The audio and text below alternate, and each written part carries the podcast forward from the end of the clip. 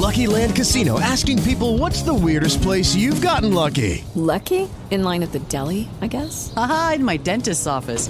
More than once, actually. Do I have to say? Yes, you do. In the car before my kids' PTA meeting. Really? Yes. Excuse me, what's the weirdest place you've gotten lucky? I never win and tell. Well, there you have it. You can get lucky anywhere playing at LuckyLandSlots.com. Play for free right now. Are you feeling lucky? No purchase necessary. Void where prohibited by law. 18 plus. Terms and conditions apply. See website for details. Do you believe you can live a pain-free, vital life?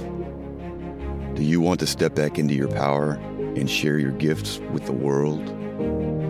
Are you ready to make a commitment to you? It's time to reclaim your inheritance as a self-healer. Welcome to the nature of healing. Hello, healers. I'm Rosanne. This podcast is all about working with nature to rediscover and realign ourselves so that we all evolve as humanity. And we don't do that alone. We do that by connecting with what nature offers us in its many forms, including the plants, the mushrooms, and their medicines. Today, I have a woman I met at an herbalist talk about a year ago, and her talk was called For the Love of Mushrooms. Since then, I keep running into her. And since I use mushrooms, I use chaga tea and mushroom extracts medicinally for myself and in my practice, I thought I'd share her with all of you. Ingrid West and her husband are owners of Misty Dawn Farm a log grown shiitake mushroom farm located in Stoughton, Wisconsin. Their mushrooms are grown on logs sustainably harvested from their forests as part of their forest improvement plan. Ingrid West started Misty Dawn Farm in 2014 in response to the Managed Forest Law Program that required that their woods in Vernon County be harvested. Their forests are managed for watershed protection, wildlife enhancement, and biodiversity. So the trees they do harvest are carefully selected and harvested with care. Welcome, Ingrid, to the Nature of Healing podcast. Well, thank you for having me. I really am excited to uh, share my love of mushrooms with your um, listeners. I'm excited too. First off, how did you become interested in mycelium and this unseen world under our feet? Well, I I before I retired, I worked for uh, Cooperative Extension, and I had to do a class on soil health. And one of the things I learned was that um, mycelium, um, the structures of the mushroom, are um, under our feet and are an important part of the biology of healthy soil. So I got interested in it from that perspective and then as you mentioned in the introduction i also um, we have land and we had to do a harvest of our trees and rather than waste the tops of the trees and let them just um, decompose. I wanted to do something sustainable with those. And so my husband and I did some research and I learned a lot about log grown shiitake mushrooms. And so that's how we got involved. And it's been a oh, a wonderful learning experience for me. I'm not a mycologist, I'm um, a biologist. I have my degree in fisheries actually, and I got really excited about this whole new area of, um, of biology. So that's how I got involved. It seems that whenever I ask that question of my guest, how did you get involved? The answer is always that their interest found them it's as if the mushrooms called to you for some greater purpose and connection. So, why don't you go ahead and start us off? Where do we begin? Okay, thanks. Um, well, basically, I wanted to start with this idea of being a mycophile versus a mycophobe. And I wanted to just say, I hope by the end of this talk that if there's anybody listening that has a phobia about mushrooms or doesn't like them, that they will have changed their attitude. So that's my goal for the talk today. Um, I'm hoping that uh, we're going to have a lot more people just become mycophiles. And people who are interested in mushrooms just become more and more and more fascinated by them because there's so much that um, mushrooms offer us. And so in my talk today, I'm going to talk a lot about all these different things that mushrooms offer. So, the first thing I'm going to do is talk a little bit about uh, the ecology of mushrooms. And I wanted to just say that, you know, of the the three main kingdoms of mushroom of um, that we have on our planet the animals the plant and the fungi uh, fungi are one of the biggest. Um, there are about one and a half million species of mushrooms. And most people um, when they think of mushrooms you know they think about the button mushrooms they might think about portobellas they might have a few you know a repertory of maybe 10 mushrooms that they know. So it's it's an area that i feel we have only begun to scratch the surface on and there's so much that um, you know the trajectory of, of learning more about mushrooms is just infinite so, so I just wanted to highlight that. Um, the other thing about mushrooms, there's a couple of major groups of mushrooms, and um, and the one that um, you know, the mycorrhizal, those are the ones that are primarily living under the ground. Um, they are um, mostly living in conjunction with trees, um, and they're the ones that um, you know we don't see a lot of. The um, but the mycorrhizal fungi is also the part of the mushroom that uh, that lives, um, you know, totally without us really realizing that every time we take a step, we're stepping on mycorrhizal fungi. Um, the thing that we see is basically the fruit of the mushroom. Um, and that's what the mushroom is called. You know, it's the fruit. Just like an apple tree has the apples that we eat, we eat the mushroom. Um, but the mycorrhizal fungi is sort of that invisible part that lives, you know, t- until the conditions are right and um, the fruits come out. There's also parasitic fungi, which when we when we're going to talk later on about cordyceps and things, those are the things that will um, kill something. And then we have these other ones that are saprophytic, which are the decomposers, and the symbiotes, which are the lichens, um, and those have a relationship with the algae and the fungi living together. So those are sort of the four main groups of, of mushrooms that all, all mushrooms will fall under you know and i'm using the word mushroom just because that's the one that most people are familiar with but again that's just basically the fruit um, that's the sexually reproduced part that you know where the spores come out and those are the where you know they're going to um, you know send out their their young basically. This might be a good time to describe the life cycle of a mushroom. Would you would you do that Sure. Um, so basically, um, the fruit of the mushroom is where the spores come out. So a lot of times underneath, if you really take a look at mushrooms, you'll see uh, gills or pores or some other type of um, structure on the mushroom. And then when uh, conditions are right, they release uh, the spores. Just like in human beings, um, where there's a positive and a negative, um, or a male or female, they come together and they create the hypha the hypha then creates the mycelium, which will grow and um, and uh, colonize the soil. When conditions are right, they produce a primordia, which is just a you know the beginning stages of a mushroom, and then as the mushroom grows and matures, you know that's what we see uh, coming out. You know, this reminds me, I recall something from your presentation how mushrooms are a lot like humans. Can you share? Well, basically, um, one of the things that, you know, I like about mushrooms is that they are basically a mushroom is uh, produces enzymes and and digests its food externally and we produce enzymes internally. So we're basically a mushroom turned inside out basically. So that was that was i'm not sure if that's what you were referring to or not. Yeah exactly so, and that's why one of the reasons that mushrooms are so um, well adapted to healing us. We are so close. We are more closely related to um, fungi and mushrooms than we are to uh, plants.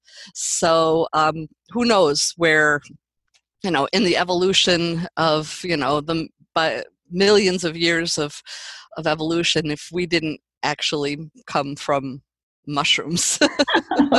More so than than um, other things. As I mentioned before, the uh, the mycorrhizal fungi are living in our soil, and so and one of the reasons that I got into the um, interest in mushrooms was because of the um, the relationship of, of them in the soil. So they are really um, one of our true um, nature's recyclers. They uh, break down a lot of things, as I mentioned earlier. There's a couple of different groups, and that saprophytic group are the decomposers. So a lot of us eat button mushrooms, and button mushrooms grow on compost, um, but uh, I grow shiitake mushrooms, and shiitake mushrooms are breaking down the cellulose in trees. So they are a decomposer of uh, wood fiber. So one of the things that in, in the soil is that along with bacteria, they are one of the main decomposers that really recycles our, our nutrients uh, for um, trees and plants and other things to um, absorb um, those nutrients. One of the other interesting things, and I won't be going into that in this talk, is that fungi also break down toxic chemicals, pesticides, and radioactive molecules.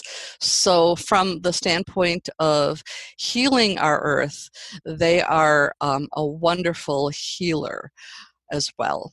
One of the things that I found that I really thought was a wonderful graphic, and you can probably Google this on um, National Geographics. They put together um, a little diagram about how trees talk to each other through the mycorrhizal net.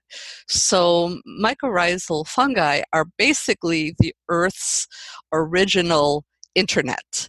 Mm-hmm. Um, and so, a tree will have um, mycorrhizal fungi on their uh, roots, which creates a um, bigger surface area for trees.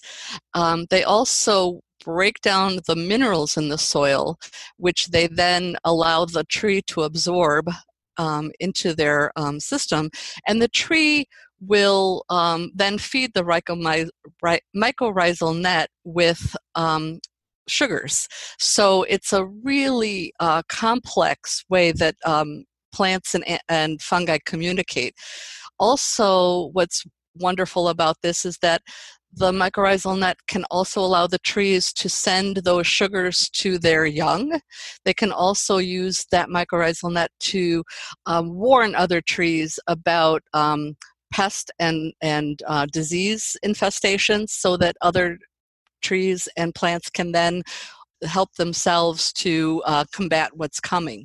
So it's a really interesting system that we really don't know very much about and we're only now in you know our um, human evolution starting to look at these things and really understand the importance of our planet and how complex our planet really is but the the main thing about the mycorrhizal um, interrelationship to these plants is what kind of has made us more aware of how these fungi um, can actually help us as humans um, with their enzymes and polysaccharides and things that they um, emit are actually the medicinal properties that we can use.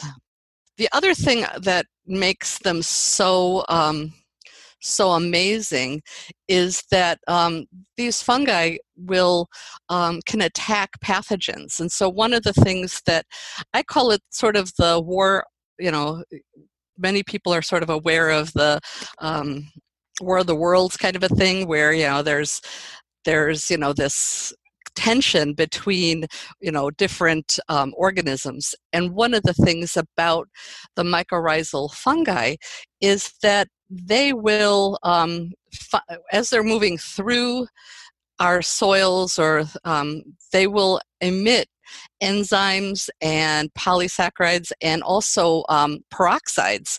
And so they sterilize the area in front of them.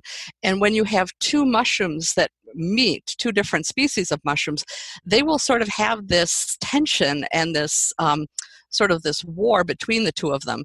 And the more aggressive mushroom will obviously win. So, one of the things from my perspective as a grower is I want to make sure that my logs are, are kept, you know, relatively clean. I don't, st- I don't store them on the ground because other mushrooms that are more aggressive will actually infiltrate that log before I will have um, inoculated it with the shiitake.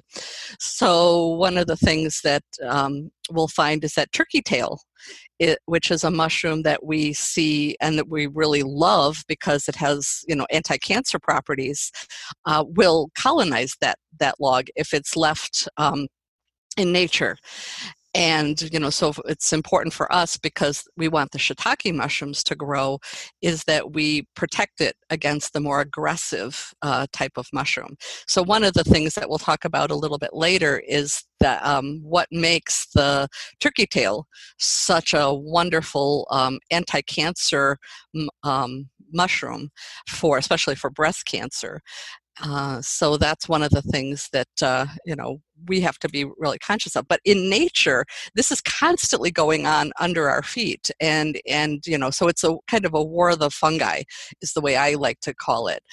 Um, that is so enlightening.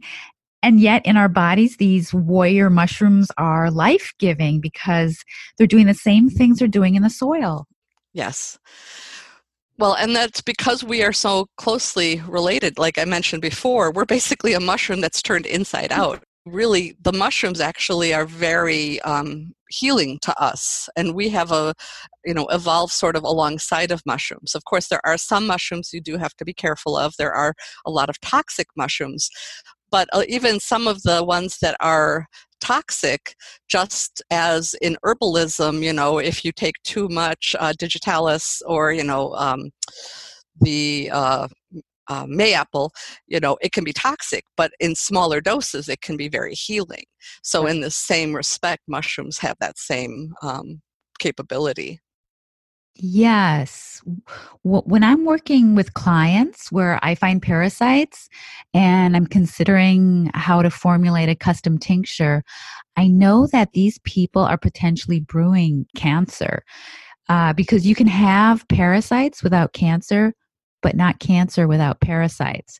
So I don't use the C word because I believe anyone can reverse the uh, acidic condition, the acidic tissue state that brings in these parasites, which is a state of toxicity. Um, and in these people, I often choose turkey tail as part of their protocol. Yeah.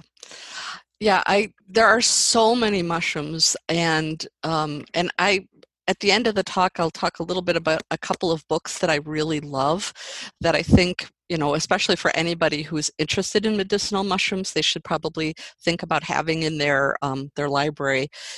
But I I agree. I think that um, you know, and and it's not to say that any one mushroom. You know, there's a lot of different mushrooms that have anti-cancer properties. Um, some of them um, you know you can do in combination because um, different mushrooms actually and um, one of the per- people that I, will um, reference is uh, Paul Stamets. And Paul Stamets, um, and you know, there are a lot of um, other people out there who are doing medicinal uh, mushrooms.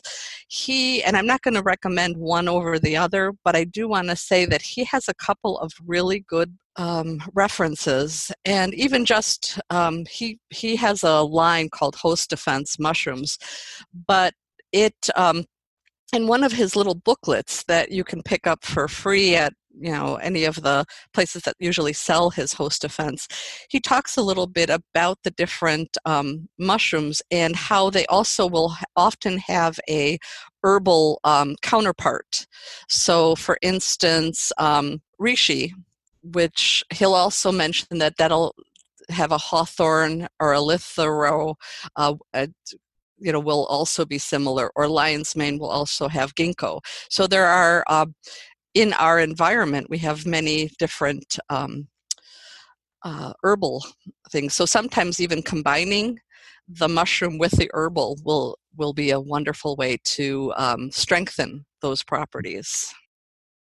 So going back, I'm going to talk a little bit about the long history of um, mushroom use um, and also how, you know, many people sort of have this idea that things like psilocybin and things that have had psychedelic um, properties, um, we have sort of this um, culture of you know the use of some of these in shamanic uh, journeying and um, in the um, Native American traditions and things like that. And one of the things I just wanted to say is, um, you know, how in the Italian Alps, in the frozen body of Ötzi, um, when they looked at his um, tool belt, he had a, a, mushroom that he was carrying with him. Um, in our Native American tradition, a lot of times um, the Native Americans would have in their medicine bag a um, you know a little piece of chaga, uh, which they would use for either putting on you know the powder on a cut, which helped to bind the cut. It also helped to as an antibiotic, and they also used it as a fire starter. So they would carry it with them um, as they were going um, you know from place to place, and it could, they could then take that um, ember and then start a new fire so they wouldn't always have to start from scratch. So and and chinese medicine um, has just thousands of years of of history of using medicinal mushrooms. So you know we we have this long connection with um, mushrooms. The other thing, anecdotally, um, that was I think was a very interesting concept, um, and a few speakers um, in the past have talked about this of how we as a as a spiritual being, our religion and our um, evolution of our brains may have actually been because we were hunters and gatherers and we would follow the herds. And as we followed the herds, we were collecting um, the psilocybin mushroom that was in the dung of, you know, these, these animals that uh, were eating you know grasses they were defecating and then the mushrooms were growing out of their uh, poop. And so we um, we don't know that for sure that's totally anecdotal but it's kind of an interesting idea of how we may have evolved and how our our thoughts and our religions and where we're basically you know from these eating these psychedelic mushrooms over time. Interesting yeah.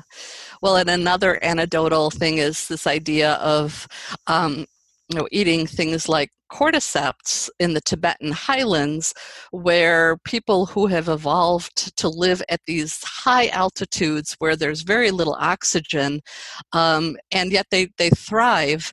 And when you look at the idea of, of cordyceps and stuff and how we're using them now as this idea of um, you know they're they increase the oxygen level in our blood. So a lot of athletes are using them as you know an enhancement for their um, you know as they're becoming more athletic they're um, you know we these cultures have maybe evolved by eating these. So this is where that idea of you know the medicinal and how we've evolved alongside mushrooms for generations and eons um, and now we've sort of lost that um, you know, and now we're just starting to regain that knowledge again is is really crucial. I think. Yeah, I think we're understanding that pharmaceuticals can only take us so far in the human body. And we need to look again at what nature has in store all around us. Yeah.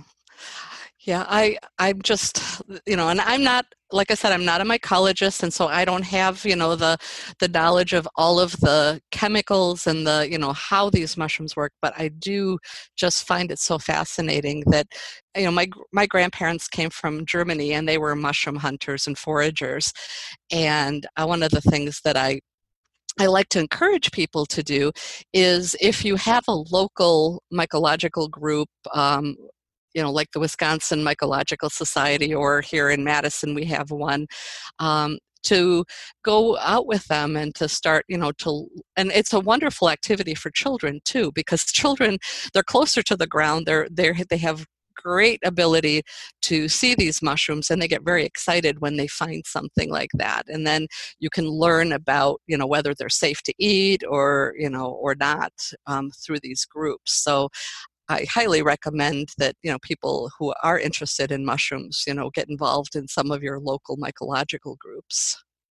And that's a great idea you and your husband offer classes at your homestead. And I took one last year where we inoculated logs with shiitake. And it was so wonderful to have had that experience hands on in nature with these mycelium and just getting an appreciation for what they can offer us. So, what are some reasons to grow your own mushrooms and how do you do that? Well, I I like to grow my own mushrooms because then I know what I'm getting. I know that um, you know, and I can you know just just as a gardener, um, you know, who wants to be able to eat their own tomatoes or what you know or kale or you know and, and feel like they they're growing their own food mushrooms are another easy easy thing to grow especially if you have a shady garden and you can't grow you know good tomatoes or, or things like that. So if you have a, a, north side of a house or things like that you can be growing um, wine cap in your garden beds. You know, you just put down some um, spawn and some mulch, and um, you know, within three or four months, you can be growing, you know, beautiful wine caps. Or in our case, we grow um, on logs, and we're growing shiitakes, and so we know what we're growing. We you know can watch them and really see the mycelium you know growing in the log so it's really a fascinating way to sort of add another element to your garden um, and for wine cap or agaricus things that grow alongside you know in the heat of the summer it's also helping to make your uh, plants healthier too. So agaricus, um, almond agaricus is one that is commonly grown alongside tomatoes. So, you know, it's a win-win. You have your tomatoes and you have your mushrooms. So you're you're having a lot of different foods that you could be eating. So this is how people can become self-sustainable and self-sufficient especially going into the future with unknown and unpredictable weather conditions, growing conditions you can always grow mushrooms. So once you do grow these mushrooms, how do you preserve them or cook them and eat them? So, yeah, it's very important to always cook your mushrooms. Um, some mushrooms, you know, like morels, you actually want to um, decant um, a couple of times because one of the things I always tell people, people are always so crazy about morels. And morels come up for a couple of weeks in the spring and they're wonderful, but as with all things, um, they are something that you don't want to eat a whole lot of um, because they are they do have um, certain properties that can be you know you can develop some toxicity to over time so eat them in sparingly um, other mushrooms you can eat more often some people are sensitive to honey mushroom. So one of the things I always say is if you've never eaten a mushroom, a certain mushroom before, um, you can take the fresh mushroom and actually put it on, um, you know, rub it a little bit on your forearm and then wait about 20 minutes and see if you have a reaction to it. But one of the things is to put boiling water on it, decant the water, and then do it again. And then that a lot of times will take some of that those properties that people are sensitive to away. And that's something you should do with um, morels or even false morels. You can eat false morels, but um, again, that's one that you want to be more careful of because it does have it can make some people sick.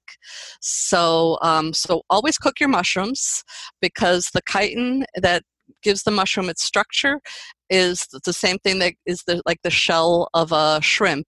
It gives you know the protection and you want to be able to break that down. You also want to break down some of the properties in the mushroom that make it more bioavailable to us. So, um, so that's just one of those safety precautions that uh, you know I always recommend. And again, if you're foraging, make sure that you are hundred percent sure of what you're eating because 99% is not good enough. and that's one of the reasons that we grow our mushrooms because we want to make sure that we know.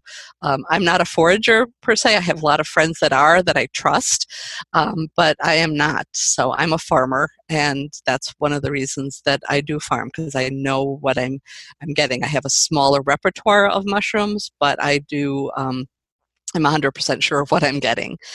The other thing, uh, so so there are some powerful things in mushrooms um, and i just wanted to kind of mention um, one of the reasons that mushrooms are so um, good let's see um, here's here's a quick list um, and i'm not you know i won't go into a lot of detail but these are um, the complex polysaccharides which are act as immunomodulators there's beta glucans like lentinan, and um, which is an important immunopotentiator.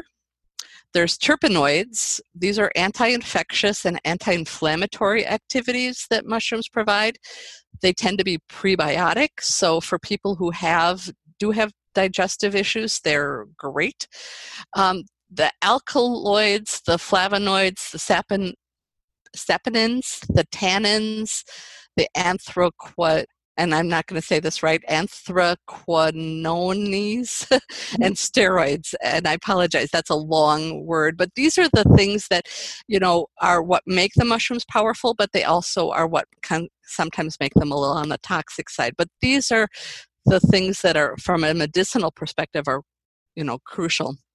There's also the dietary antioxidants that are high in vitamin C, vitamin A, selenium, beta carotene, um, and then they're also high in vitamins B and D. And one of the things that I recommend anybody do, even when you buy the mushrooms in the store, um, they haven't been exposed to the sun, and so because they've been sitting in the store for a while. Uh, take your mushrooms before you cook them and leave them in the sun for about an hour and they you will increase the vitamin D um, in those mushrooms. They're a, they're one of the best natural sources of vitamin D. Um, and then, of course, as I mentioned before, because of the fact that they have those enzymes and they're breaking down minerals in the soil, they're high in lots of different minerals like selenium and magnesium and things like that. So that's just a quick rundown of some of the powerful medicinal properties of mushrooms and why I highly recommend them as a, you know, as an eat your medicine kind of a, a food. That's wonderful. You really do cover a lot of ground, uh, just like your mycelium do. you're you're a great educator on mushrooms, so passionate. And I like to know which mushrooms you're most passionate about and why. Boy, um, well, I I have a lot of mushrooms that I'm passionate about. Okay, but so one of the things, so my husband is a diabetic, and so that's one of the main reasons that we love shiitake mushrooms. Shiitake mushrooms are a wonderful uh, mushroom uh, for the liver and for people who are diabetic. Um, lion's mane. Um, if I had one mushroom, especially as I'm getting older, I'm 60 now, and I have an aunt that has um, has Alzheimer's, and so I love lion's mane. Lion's mane is one of those that uh, can help rebuild neural pathways. It's wonderful for people who have had a stroke. It's wonderful for people who have had um, concussions, um, so any brain injury. Um, it and also for things like um, multiple sclerosis and other nerve um, problems. It can help rebuild uh, the neural sheaths um, that protect um, your nerves. So, and like I said, I'm not a doctor, so I'm not going to say, you know, eat this and you will be cured, because um, I don't want to get into that. But it is one of those mushrooms that has shown wonderful um, potentiation for helping anything with nerves. And our brain is a is basically a big neural net, and so and it does um, my the lion's mane does pass through the that um, brain blood barrier. The the thing that also with um, lion's mane, and this is another thing that um, Paul Stamets has been doing a lot of research on.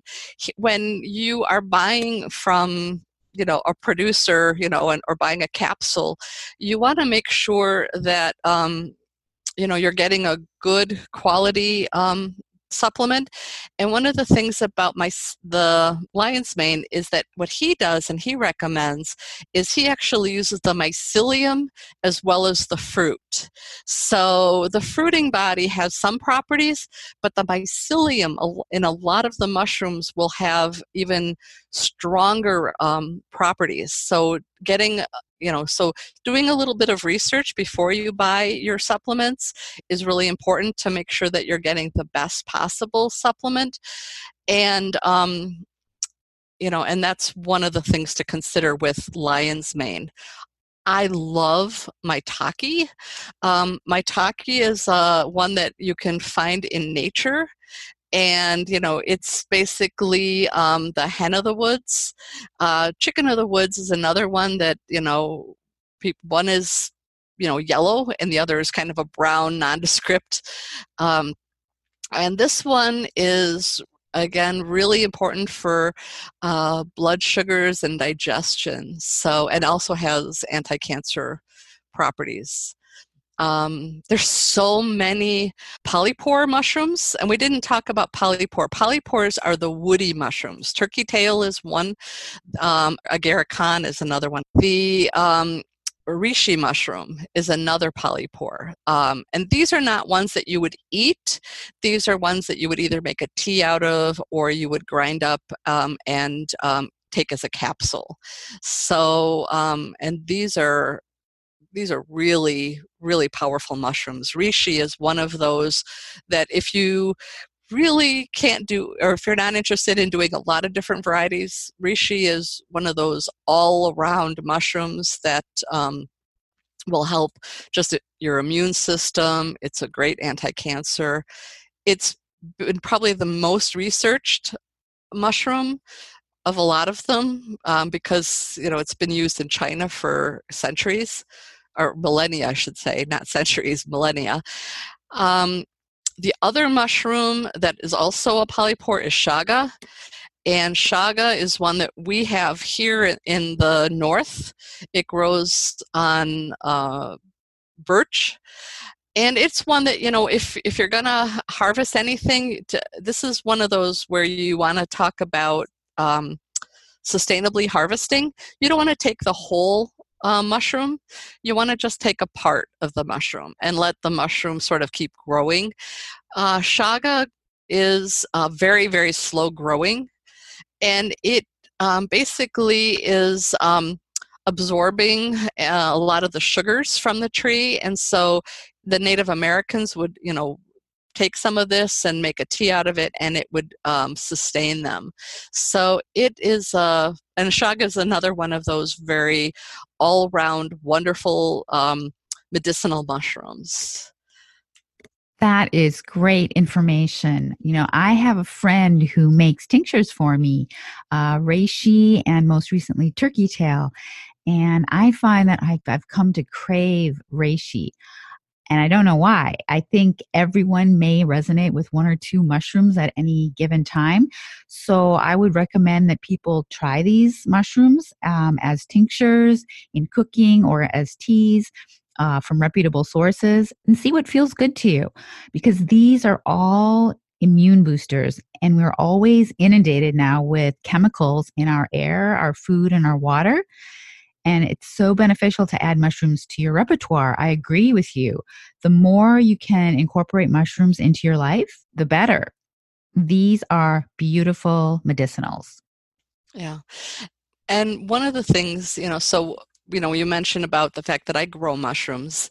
And one of the things to consider if you do become a forager is to make sure that where you're foraging is clean.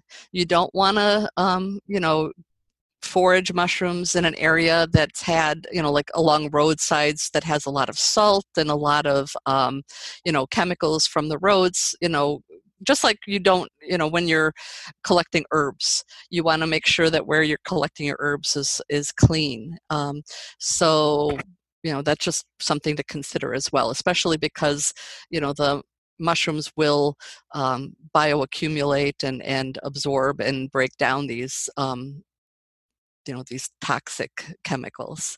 So it's just something to to be aware of um, you know as you're as you're foraging. could you list some of the basic tools of a forager? Sure so when you're going out to forage, well, first of all, let me, you know, again say that you know getting involved with a group is is really wonderful because they'll they'll go out, you know, to certain areas, and you know you'll have people who can help you learn to identify uh, different things like that. But um, you know, it's important to have um, you know a good backpack with um, you know and nowadays you know most people have a cell phone so the cell phone you know will usually have a gps on it or things like that so that you know in case you're as you're walking through the woods you don't want to get lost. Um, a good sharp knife um, a good bag um, to put your mushrooms in. And what I like to do is I like to have paper bags, um, you know, like sandwich bags, so that as I collect different mushrooms, I am collecting and putting them in the bag and writing down, you know, maybe where I collected it. It's good to have um, a good uh, field guide with you. Um, it's important when you're um, when you are collecting to kind of notice where you collected the mushrooms. So a lot of times, if you know different mushrooms have different substrates that they like to grow on, like oyster mushrooms love to grow on elm trees. Um, so you would want to make a notation that you did collect that on an elm tree or some other tree. So, you know, getting familiar with your trees um, is a good idea as well. Um, the other thing that you would want is a flashlight. Um, you might want to have good bug spray with you because you know mushrooms grow in the woods, and you want to be able to make sure that you don't, uh, you know, don't get you know chased out of the woods by bugs. Um, clipboard you want to wear good field clothes because you're going to be you know possibly going through brambles and things like that and that's really about all you need. So you know and all of that fits really nicely into a backpack so. Yeah. Thank you so much. Great information and it really speaks to getting people outside and back to nature it's it's time to unplug that computer and turn off the podcast and go outside. yeah, I mean that is one of the things um, I I love about foraging is that you really start to develop an eye for the forest. You start to look at the forest in a totally different way.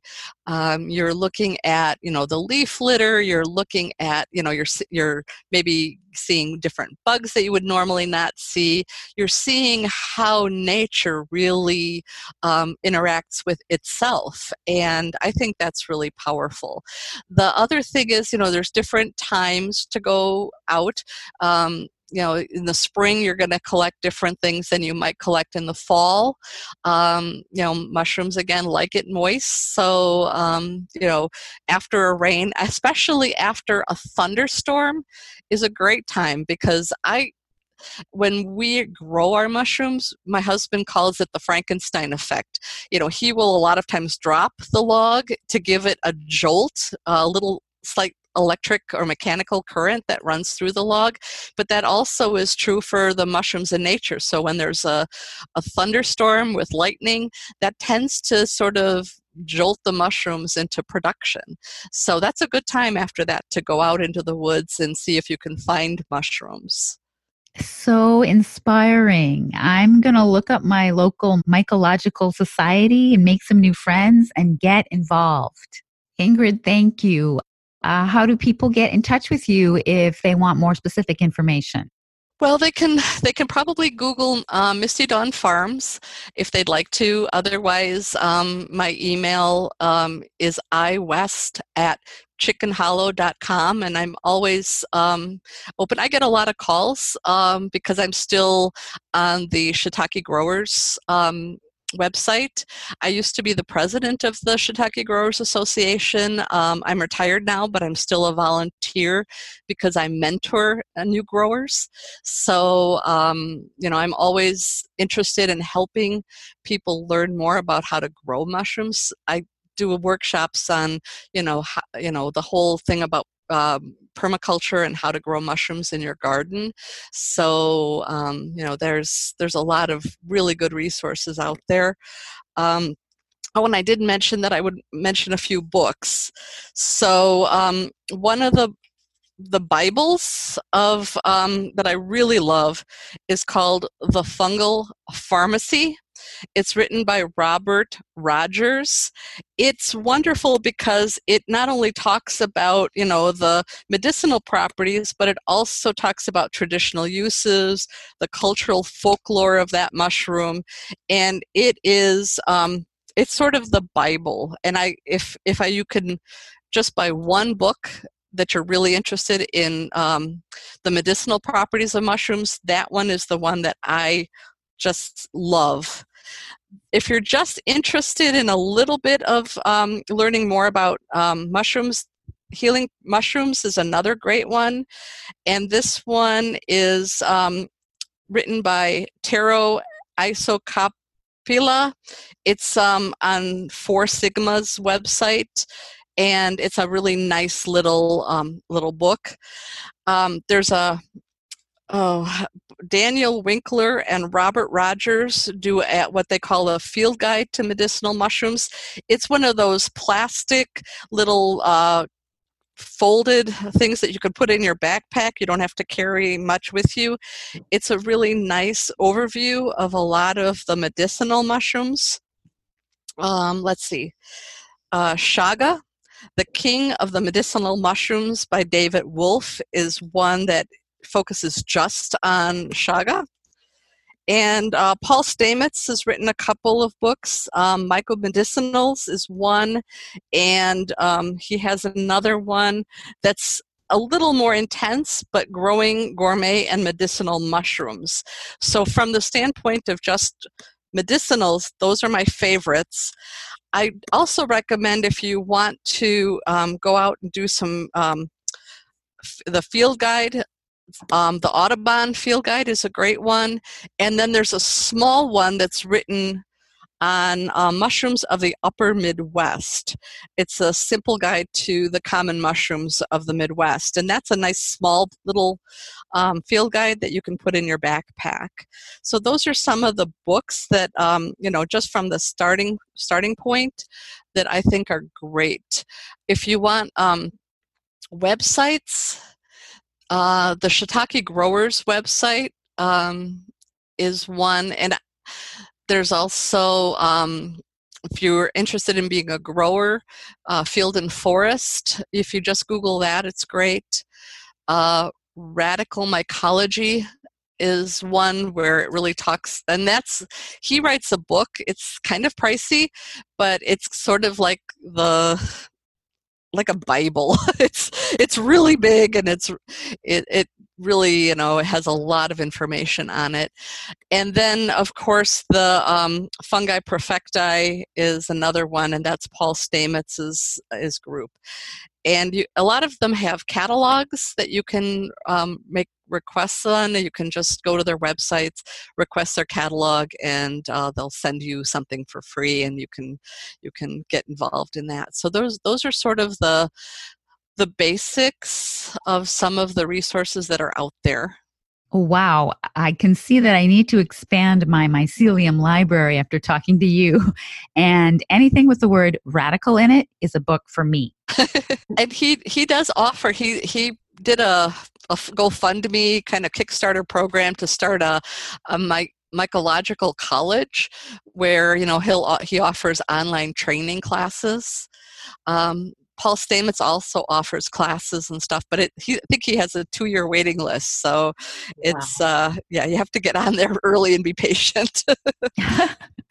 Thank you so much, Ingrid. You are a wealth of information. Thank you for sharing your experience and your knowledge and your wisdom. Well, you're welcome. I hope that, like I said at the beginning of this talk, that um, I hope I've changed people from being mycophobes to mycophiles.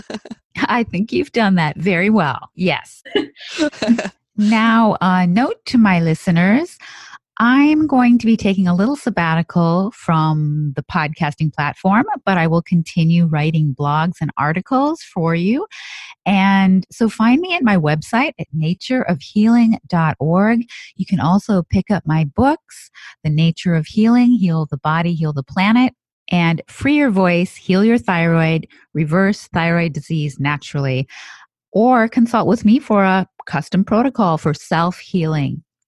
Until next time, healers, lots of love and gratitude.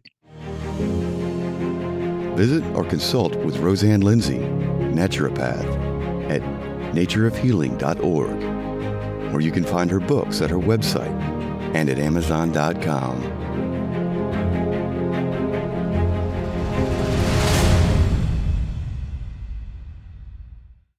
Lucky Land Casino asking people what's the weirdest place you've gotten lucky? Lucky? In line at the deli, I guess? Aha, in my dentist's office.